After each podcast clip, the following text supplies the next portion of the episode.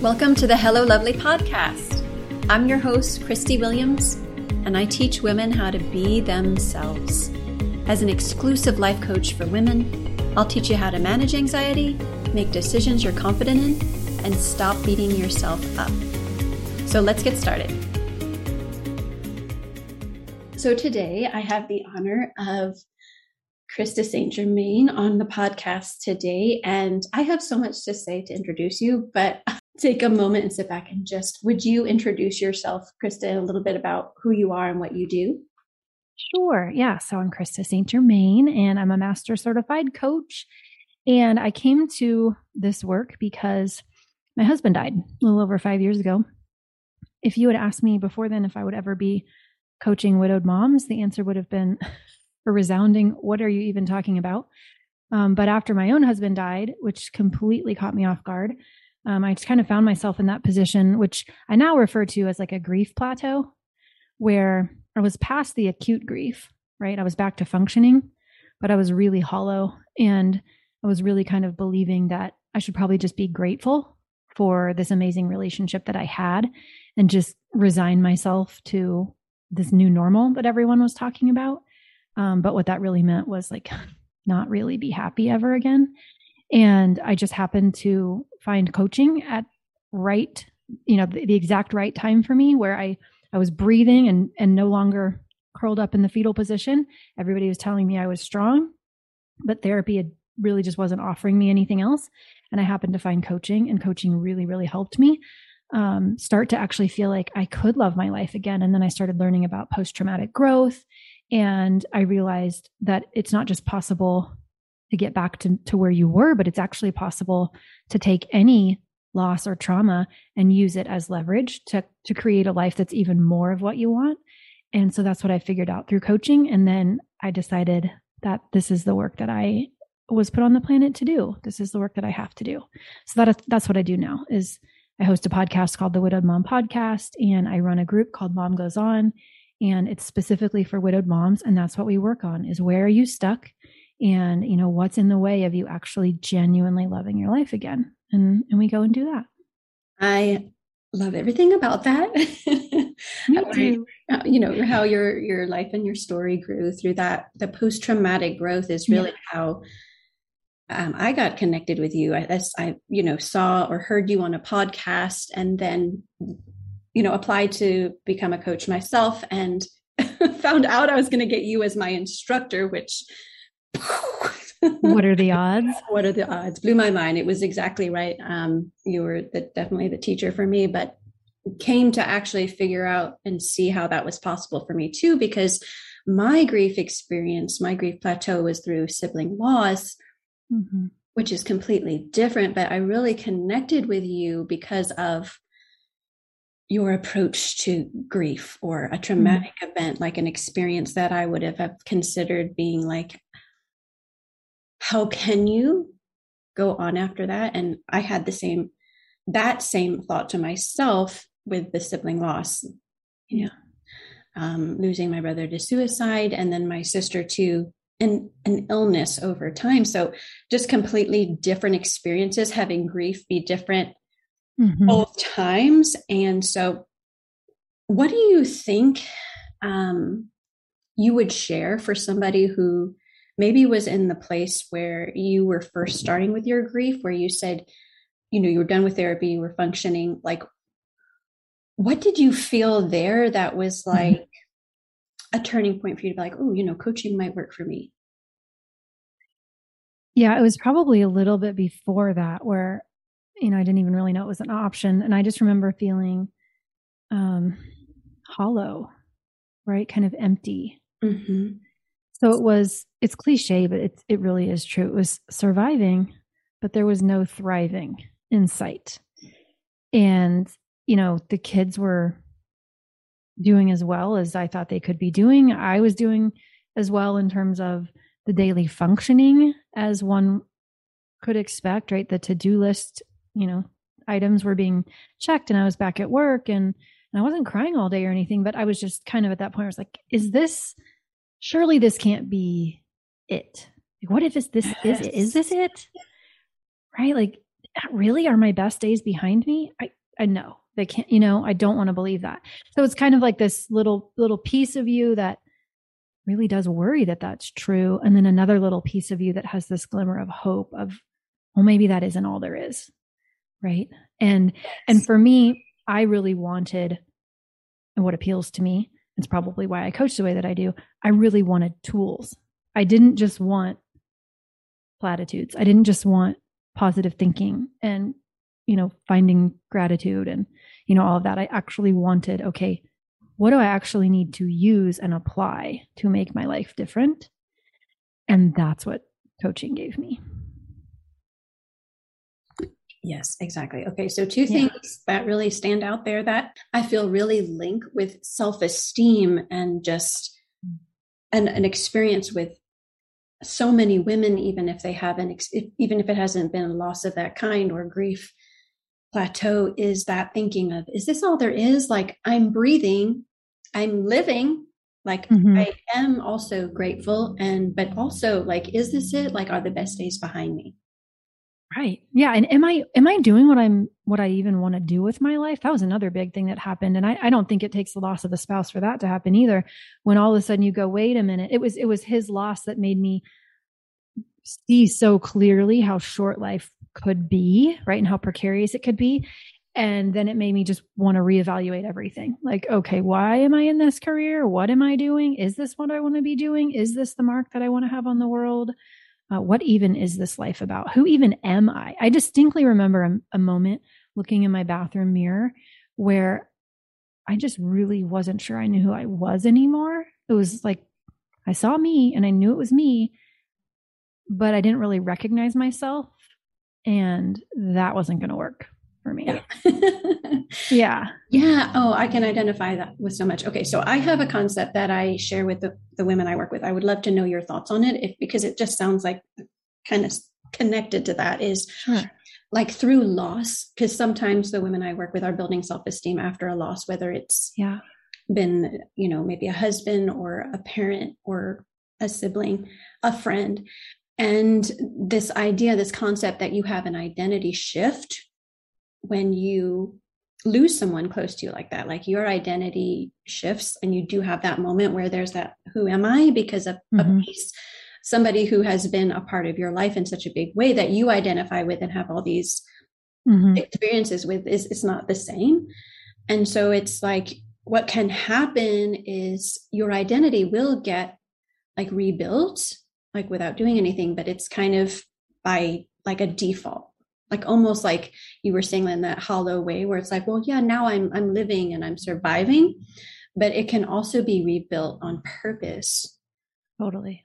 Using some coaching tools. Like it's like oh who, it's not just the question doesn't just end with like who am i or who do i want to be but it gets answered and then you can intentionally rebuild your identity using like all of the pieces that you still love about yourself. You don't have to like like you don't completely burn yourself to the ground but like you can rebuild your identity and go from thinking who am i to oh i know exactly who i am i love my life this way and it was yeah. by design yeah you get to like choose how you want to see yourself I think that's where a lot of people get tripped up too. Is sometimes we think it's something we have to discover, and we go on this like, like deep dark, like as though there's a right and a wrong answer, and we have to find the right one. And then you know, we put a lot of pressure on ourselves to figure out the right answer when really it's just an actual choice that we get to make. And I think it's made even more complicated by what's really easy to do, which is to believe your mind when it offers you the story that you don't know who you are. Right. You you might never have been where you are. But the idea that you don't know who you are, believing that story actually prevents you from accessing what it is you already know. Yes. Right. Yes. And so it's like if we can just shelve that I don't know who I am thing and go, wait a minute, okay, I've never been where I am. What do I know? Yes. You know, then we'll start to see it. And and I also, you know, love helping people with the values piece of that. Because sometimes it's so hard to figure out what you want your life to look like and it's really easy to get hung up on on the how mm-hmm. As opposed to like because if you had asked me when Hugo died, how how are you going to fix it? I had no clue that, you know, five and a half years later, this would be what I do for a living and this would be how I, you know, created a life that I love. But I could have, what would have been easier for me to access, which is what I think we want to leverage, is like, what do I value? Because I know what I value, right? Even after great loss, I can come in, in touch with what I value. And then that can teach me so much about what I want going forward and and help me see who I really am, which is a person who values, you know, kindness, compassion, connection, growth. Yes. Oh, I love that so much. Yes. What do I value? Like, what do I already know about myself? Right. Like, if that question comes up, who am I? Answer it. Yeah. like, yes. Yeah. already know, you know. yeah. Yeah. And it's more like you just, you're in a foreign country and you got dropped off there and you don't speak the language but it's still you. Yeah. Right? Even if you've never been to this foreign country, you don't speak the language. It's not like you're like, I don't know who I am anymore. No, it's like, okay, I'm in this new country. I've never been here before. And I don't, I don't speak the language. I don't even have a map, but I still know who I am. Yes. Oh, that's brilliant. Oh, I love that. I'm going to totally borrow that sometimes. Yeah. So I would love to go in this direction and see what your thoughts on it too is like grief is so personal um, and the journey through grief is so different for everyone and um, all of it is okay but i think sometimes there is a, a, feeling that when we're going through grief especially through a loss of, of a person because we can grieve things too like we can experience grief outside of loss of a loved one. You bet. But grief in that way in that sense loss of a loved one. It's like this idea when clients come and they share their grief that oh they should be further along or someone else is doing so much better than me or this person wasn't mad or i i was i was okay i wasn't as mad or mad at all when i lost this person. And right. how would you how would you kind of like talk someone through maybe somebody who was sharing that that grief maybe that they're behind in it or should look a certain way yeah, right. I swear that's like 90% of the battle is yeah. all the judgment is the judgment of our own experience, right? So so I like to just think about grief as first of all the the like a normal natural human response to any sort of perceived loss.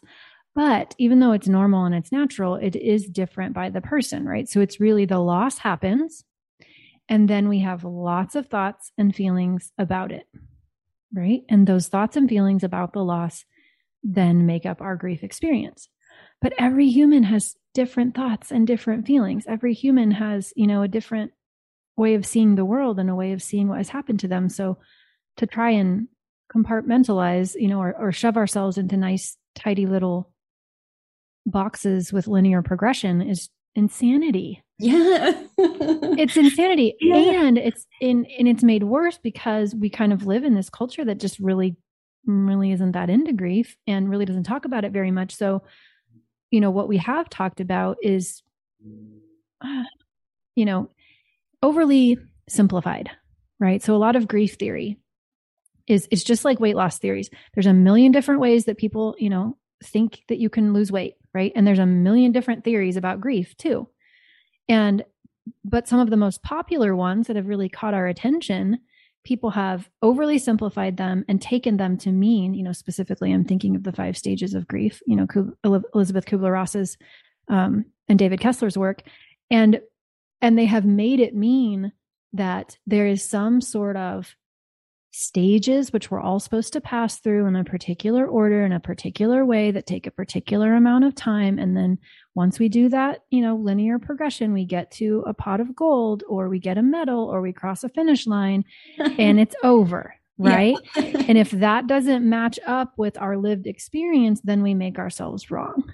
Yes. And of course it doesn't match up with our lived experience because that's never even the way they intended for right. people to interpret their theory. So, um, yeah, it's a lot of how we think it should go versus how it actually goes, and then what we make that mean about ourselves as the griever. Absolutely. I love that. I think that's going to help so many of the listeners.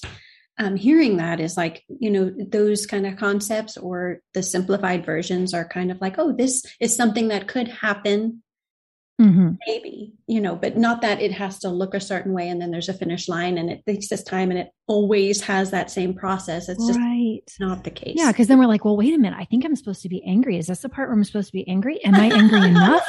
Am i too angry? I don't know yeah. right? Am i supposed to bargain? I think i'm supposed to bargain right because I will bargain if I can. Because that's what the book said, right? That's what the book said, and I and I haven't done those things, or I haven't done them to the extent that other people have, or whatever. And it's just also um, unnecessary, as opposed to no, actually, you know, what grief looks like for me is this. Yes. Right?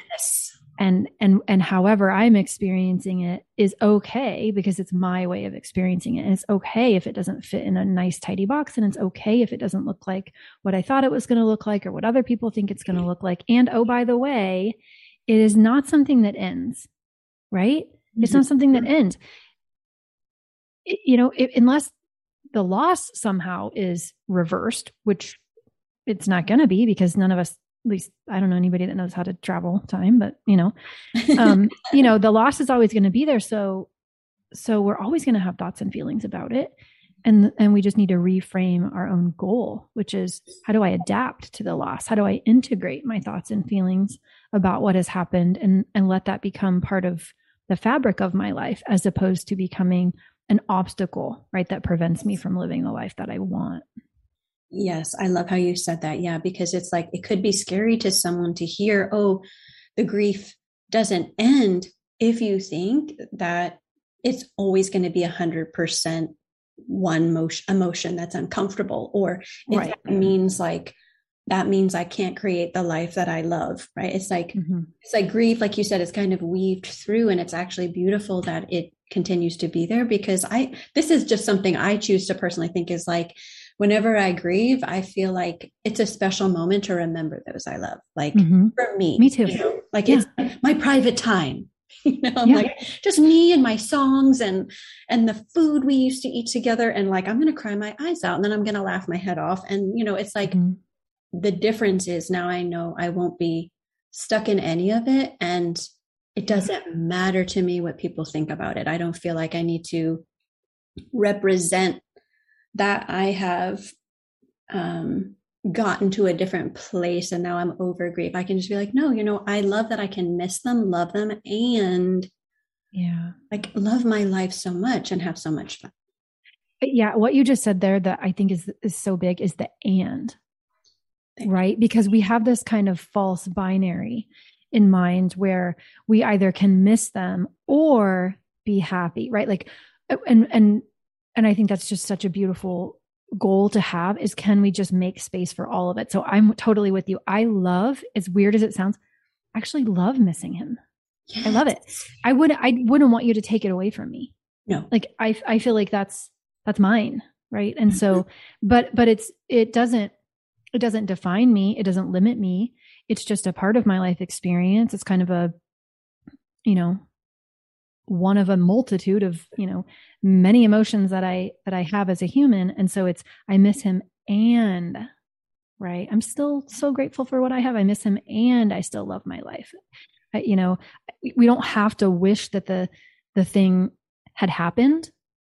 Like i don't i don't have to wish that he died to still be happy again. Yes. I can it can all coexist.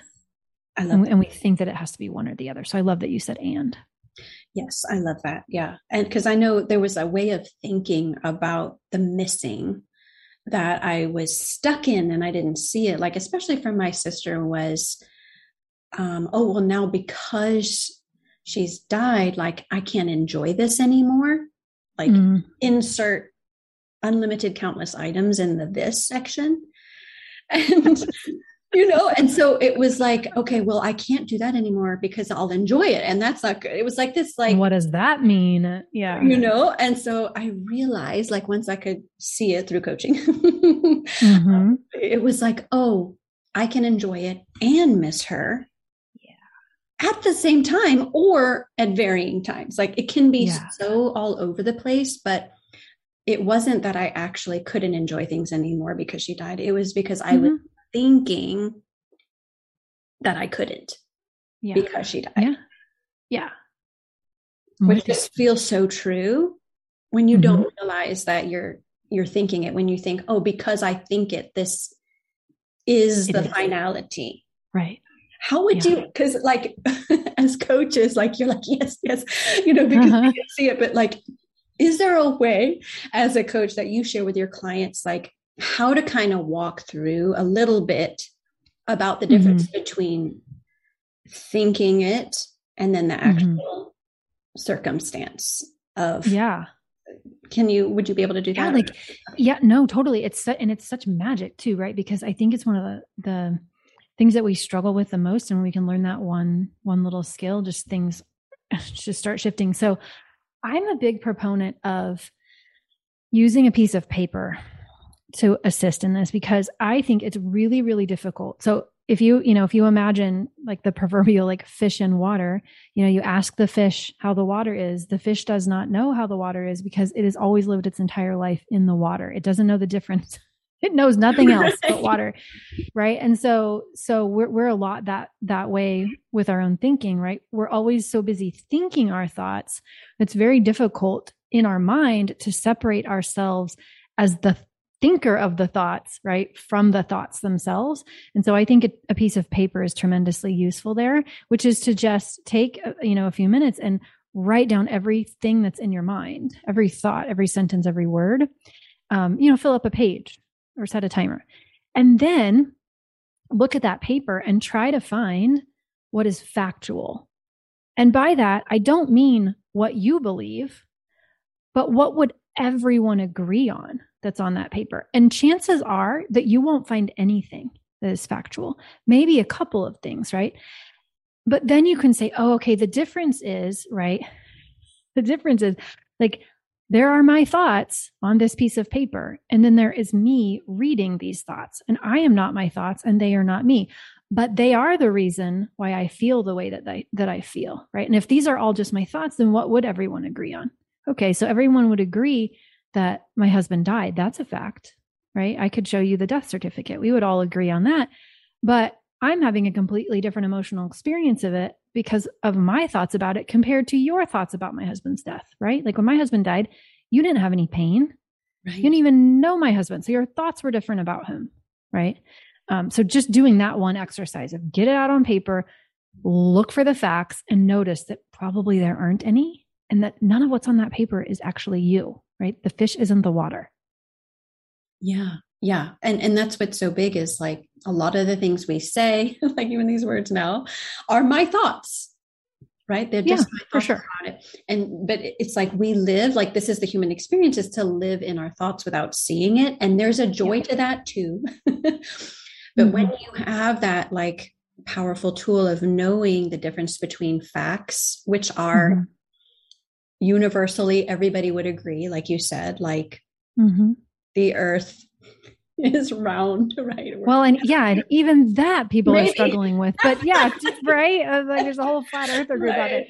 But right, like what is it that actually happened before I had that thought? What are the facts that everybody could agree on that happened right before that thought? Or what am I having that thought about? And I do think that could be tricky, which is why, you know, having a coach who's not swimming in the water that you're in, right? The coach who at, who does have the perspective of being able to see your thoughts as thoughts because it's so much easier to see someone else's thoughts as thoughts. To have a coach point them out to you so you can just start getting that that little skill set that practice.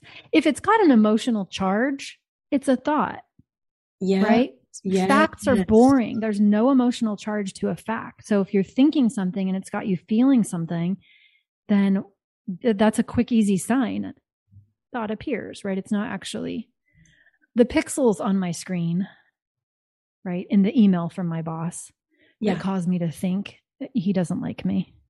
Right. It's like how you thought. Yeah. Right. For yeah. sure.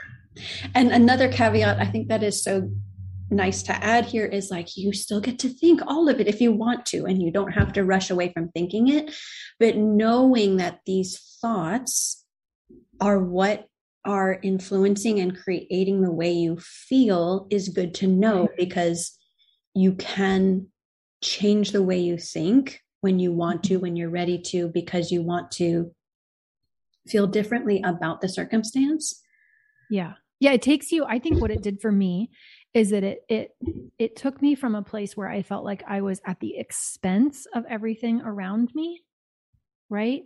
And then when I when I realized no actually and I took 100% responsibility for everything I ever felt or did, not in a not in a weaponizing way but in an empowering way. Yes. Then I went, "Oh, wait, okay. So if every piece of happiness or sadness and any any other emotion is something that happened because of something in my brain that's amazing news because that means if i've done it in the past it's not mr right that has to come to me because that's what my brain thought right he was mr right like he was the one right and of course there would never be another him so as long as he was responsible for my satisfaction and joy and, and excitement and zest for life then i'm like screwed yeah. right but if I actually was the one creating all of that with my thinking, then what's possible for me in the future? Right. All the doors start opening. Yeah, absolutely. Yeah. And I love that you said I took 100% responsibility without um, what was the term you used? Yeah, without weaponizing. Weaponizing it. Yeah. Yeah. It's like because yeah. we can take 100% responsibility and it doesn't include any blame. Like sometimes we think 100% responsibility means also 100% or some kind of blame. Yeah. Of blame, but it's free of blame. Blame is added. It, it just doesn't have to be there. It's actually a, so much. I think you can really take full responsibility when you don't blame either yourself or someone else. Mm-hmm. Yeah. It really yeah. is what true responsibility is. Yeah. And it's more like, I like to think about it like of course I felt that way because yeah. I was I was hooked on this thought, right? Like my the thought appeared, I bit it like a fish on a hook, right? And I got hooked on it. And so when I got hooked on it, of course I felt that way. And of course then my behavior was driven by that feeling. And so it all makes total sense. But there's nothing wrong with me. Right. It's just that I got hooked on that thought. Yes. And then it's like this total freedom, right? It's like you could be in a space where it feels like this big, complicated problem to solve and that you have tons of work to do. And in that small little shift, sometimes in those moments, like it, it varies for everyone, but sometimes there really are moments where just in that one shift of your thinking, it's complete freedom. And you're like, yeah. oh, like you said, all the doors are open. You're like, whoa, mm-hmm. actually, anything really is possible from this point. Yeah. It's, it's always been me. It still is me. Right. In the best good thing. yeah. And, and that's a great thing. Yeah. Okay. So I have to touch on this because this was a turning point for me. This was kind of like one of those light bulb freedom moments when you were coaching me because like I said earlier, Krista was my teacher as I was getting certified as a life coach instructor. And she knew my experience and I knew her experience. And she lovingly offered while we were together, you know, um, in class one time, you know, hey, if you ever want to reach out and just you know have a coaching moment let's do it you know. Like yes you coach this brain and so it, it don't was, tell the others though no. no one yeah no i i'm not gonna lie like yeah there's there there has always been something very special about you oh oh my god You yeah you cry which is yeah beautiful i feel the same way about you hashtag crushing on you okay hashtag cry oh my goodness yes so I it felt okay. So now I feel like when I get coached, I can be open and vulnerable with a coach. Mm-hmm. I understand how safe it is there. Mm-hmm. Mm-hmm. But in this beginnings, when you reached out and I was so ready to receive that, I really wanted to be there, but I didn't feel safe in myself. Right? I didn't feel felt safe with you, but like safe to see my own thoughts. Right? It was like yeah, not so much. So I didn't know how much I was going to share with you, but um, you created such a safe, beautiful space, which um, if you're following Krista and you already know Krista, you know how she she does that just because of the person she is. But um, one thing that came up for me that I was so ashamed about sharing with anyone mm-hmm. else is that I was mad. Mm. I was mad at the losses. Like I was so angry and mad. And I was going through that and sharing with you like how much work I had to do to not be mad. And I couldn't believe it. do you remember? Do you remember that? It's coming back to me. I had totally forgotten about it. Yeah. yeah.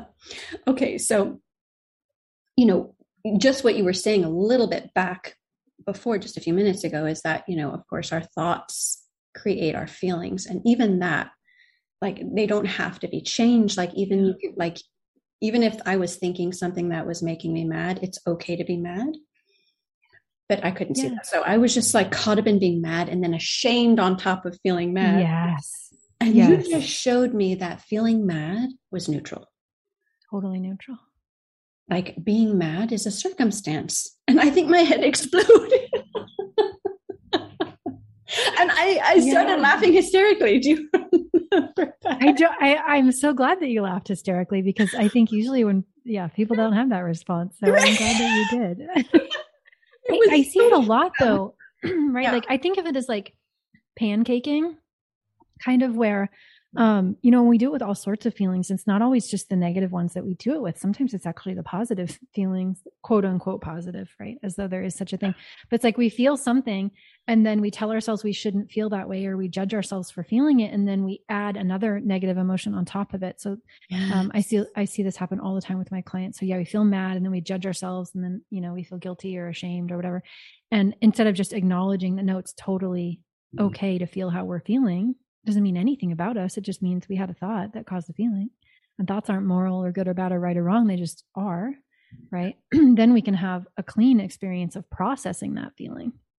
Yes. Right? And then if we want to change it, which maybe we will, maybe we won't, but as long as we're judging ourselves for having it, we can never get curious enough about what's causing it to see the thoughts, right? And if we can't see the thoughts, we can't get leverage over them. So the judgment of how we feel is, is always the first place to start. I'm so glad that that shifted for you. And I think also, like, if you can't see the thoughts, you can't really feel the feelings either. Mm-hmm. Like, you're blocking yourself. So, even though I, I knew I was mad, like, I couldn't process that because I, it was mm-hmm. covered in shame. Mm-hmm. And so it was like just this big tangle of resisting and guilt and yeah. whatever. And yeah. so when you were, you showed that to me, you're like, oh, you can feel mad. Like, what's wrong with feeling mad? Like, I just burst into laughter because I felt so free. it's like, oh, like, wait, what? there's really not a problem. I can be yeah. Like, yeah. Oh. And, and also, like, people do this with happiness too, right? My clients do that all the time where they feel happy and then you know they tell themselves a story about how, what that means they didn't love him enough you know uh, they weren't a good enough spouse all this whatever and so then instead of being able to allow themselves to feel happy or some positive emotion then they end up feeling guilty yes and then think they've done something wrong because as if guilty totally. means you are guilty of something where it's yeah, like, it's like layer after layer so after many layer, layers. instead of just being like okay what's the first emotion and how about i just not judge that one? Where was i? yeah. Yeah totally. So and i remember i don't know if you remember because now it's coming back to you but you told me you're like in fact this week why don't you try and feel as mad as much as you want this week? And i was like head exploding emoji. No. yeah but I really I understood what you meant by that. Is like sometimes I think, yeah. you know, especially even as coaches too, but especially being new to this work, when you think that being mad means you're going to take angry actions, yes, and like blow up on people, it doesn't. There's how you feel, and there's what you do, and they are completely different things. Yeah, yeah. And Did so, I ever tell you that story about what happened at Master Coach Training? No, being happy. So I got to tell you, this is so good. It's a good visual for anyone who's listening, right? So, so we're at Master Coach training in the Cayman Islands, which did not suck, but in a room in a room full of other coaches, and one of the master coaches is Rachel Hart. She asked me to stand in the middle of the room, and she said, "I want you to close your eyes, and for two minutes, I want you to uh, be happy." And so, okay, so I close my eyes, and she sets the timer. No one's talking right? and everyone's looking at me. And so what do I do? Right? I start like running around the room and like air high fiving people and like jumping up and down and like, you know, I start acting happy, not being happy. And when she stopped the timer and she showed me, she was like, okay, what just happened? And, and, and it really hit me. Oh, wow okay, being happy, if I were truly just being happy, that would be happening inside of me. No one would have to know anything about what was happening. That doesn't mean anything on the outside of my person. That doesn't mean any behavior. That just means letting the vibration of happiness be with me in my body. And I will never forget that. No. Right. But that's what we think. We're like, if I'm angry, that means I have to yell or whatever. Right. Slam doors. Or be mean to someone, right? Like right. quote unquote. Right. Yeah. Oh, but P.S. also love that you were jumping around high five. Oh my gosh. I'm sure it's a good thing those women are my friends. Like they were probably like, wow, what is happening? I'm like, here? that sounds like a natural action for me in daily life. I was like, okay, be happy. Woohoo. Like, yeah. No. yeah. Mm-hmm. But the and the interesting thing, I think that's such a great visual. Thank you so much for sharing that. The interesting thing is like when you open yourself up to feel, like you said, when you really acknowledge like the feeling part, you don't, it's not what you think it's going to be almost like yeah. when I allowed myself to just feel as mad, like just be open to, hey, anytime you feel mad, just feel mad. It went yeah. however many times you want. I didn't feel mad. the whole it passes, doesn't it? Yeah, it's like a freedom to it. Yeah. Like as soon as you allow yourself to feel it, mm-hmm. separated from actions, feel it. It's yeah. Feelable. And so just like any like breathing, it's just in and out. It's emotions just keep changing and you're not stuck in it. You're not trapped in it. You're not judging it. It just mm-hmm. it has no power over you. Zero. Yeah. Zero. So yeah. So that's like the biggest takeaway from our coaching session. Yay. it was Yay. like yeah. You know and nobody wants to do that feelings work but i don't know about you but that's why i always start with it because it's it, i didn't learn it until coaching and um I, I think if if somebody you know enters a coaching relationship and the only thing they learn is how to allow feelings so that they end up believing that feelings don't have any power over them and feelings can't hurt them, then that one skill will change their entire lives. And so that's always why it's the first thing I, I start with. Girl, we are so lined up. yeah, I love it. Yes. Nobody wants to do it though. They're like, you want yeah. me to feel my feelings? Yeah. But who can blame them? I mean, I don't think yeah. usually people don't know what we're talking about. So exactly, who would want to? If you think you're allergic to a food, why would you want to eat it? Exactly. Like feeling. I think that's what they think we're asking them to do. Like our whole lives, you know, culturally or wherever, it's like been generational. It's like the solution to your feelings is one, don't talk about them. Two, if it's not positive or happy, like don't tell anybody. And three, you should be embarrassed for having any. And mm-hmm it's like really just sharing like that's just been a generational repeat because mm-hmm. it comes from a beautiful motive of i want you to quote feel better. Yeah. But we won't always feel better. So i love to make the emotional work fun. Like listen when you're feeling dread or fear like that doesn't feel super wonderful.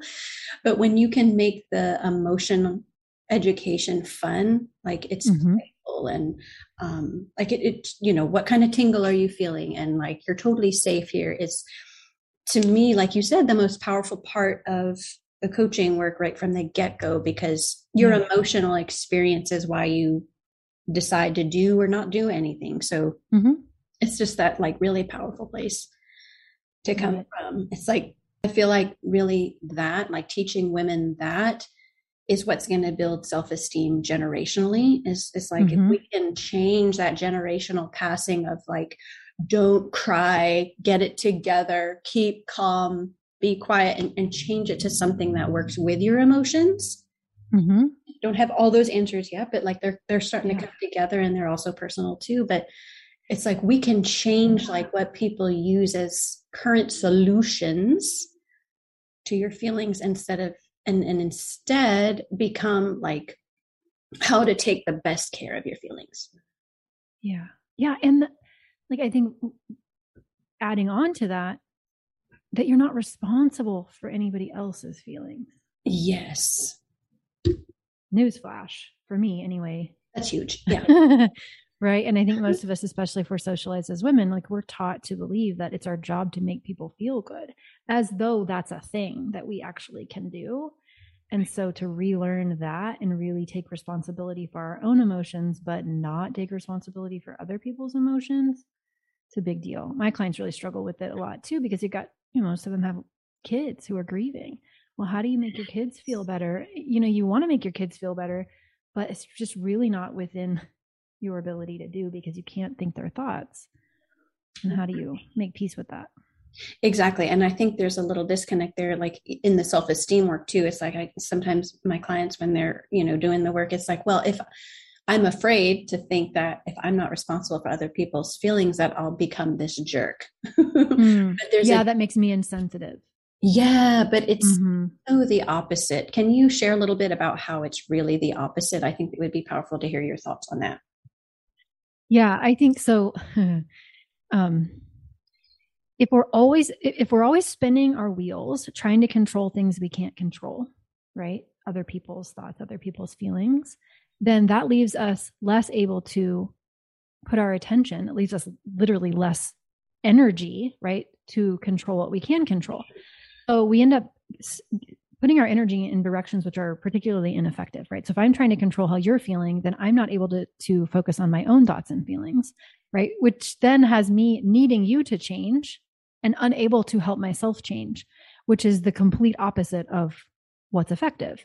So if I can let you have your own feelings and work on me feeling good, even when you're not, right, then I can be that calm, compassionate presence for myself and for you, right? And therefore, I'm better at supporting myself and I'm better at supporting you because I'm focused on what I actually can control instead of what I can't.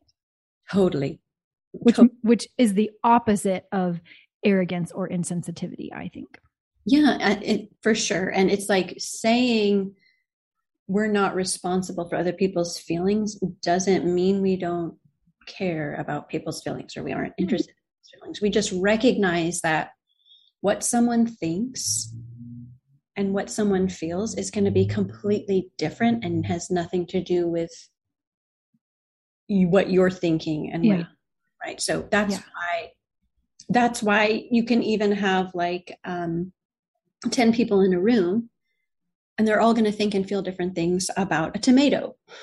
Right. That's a great example. Like if a tomato yeah meanwhile the tomato's just being the tomato.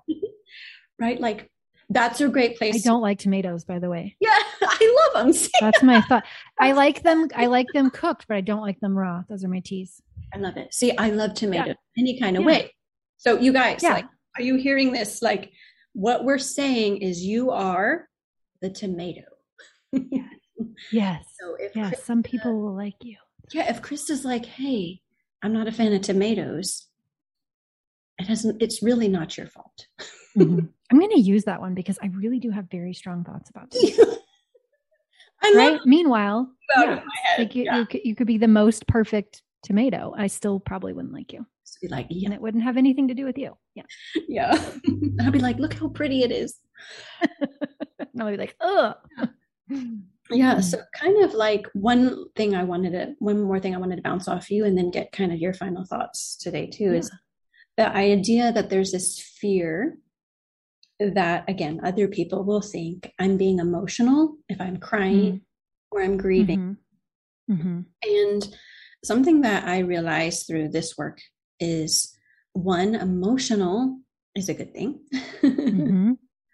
and i think we have just seen it in a different perspective generationally is that emotional means there's a problem with you mm-hmm. you're too sensitive but really being emotional and sensitive means you're a human being mm-hmm.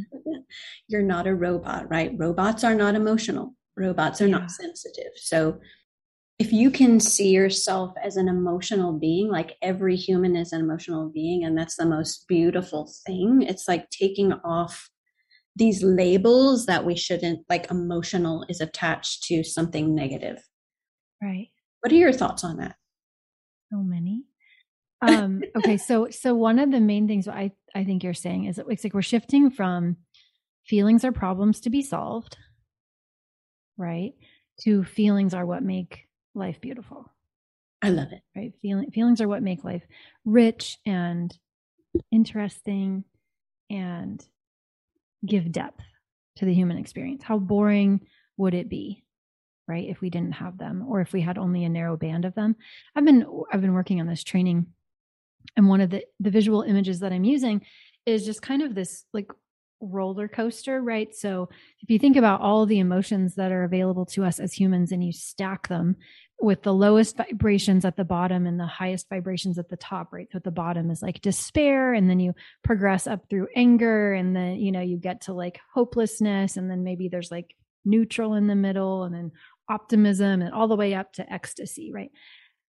Then what a lot of us are doing is because we have so many thoughts about how we're we're supposed to be happy or we're not supposed to have the negative emotions is that instead of being able to experience the whole top of the roller coaster and the bottom of the roller coaster is we kind of li- we limit ourselves to this band in the middle which i'm calling the stagnation zone where it's like yeah. meh right? It's like numb meh eh right? It's surviving but it's not really living is not really the full depth.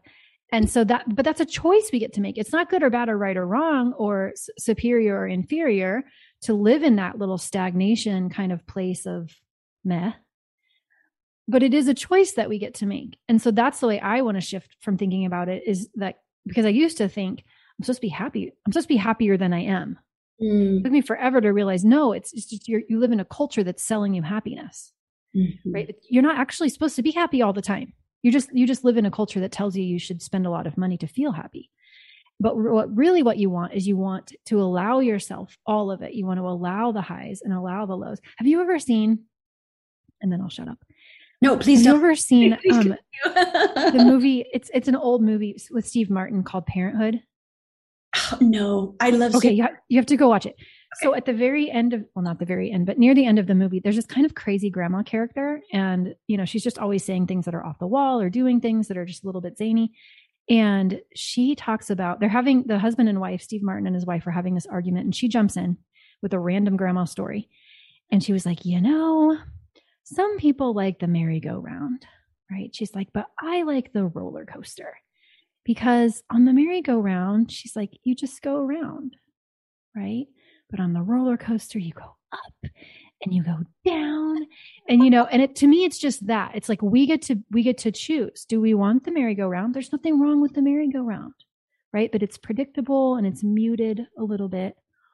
Or do we want the full range? And if we want the full range we've got to stop telling ourselves that feelings are problems and we're supposed to be happy all the time. And we have to start telling ourselves that the whole range of human emotions is the goal right? Yeah. That we have bought a ticket to the roller coaster because that's the choice we want. Not Yeah. because there's anything wrong with the merry-go-round, but because we chose the roller coaster. Right. And I just always thought that's not what you're supposed to do. You're just supposed to be happy all the time. I love that so much. And I think it's so great that you brought out the striving and the numb because I think that's where a lot of people land because of their Mhm. experiences up to this point and because there is a knowledge gap just universally in emotions and feelings.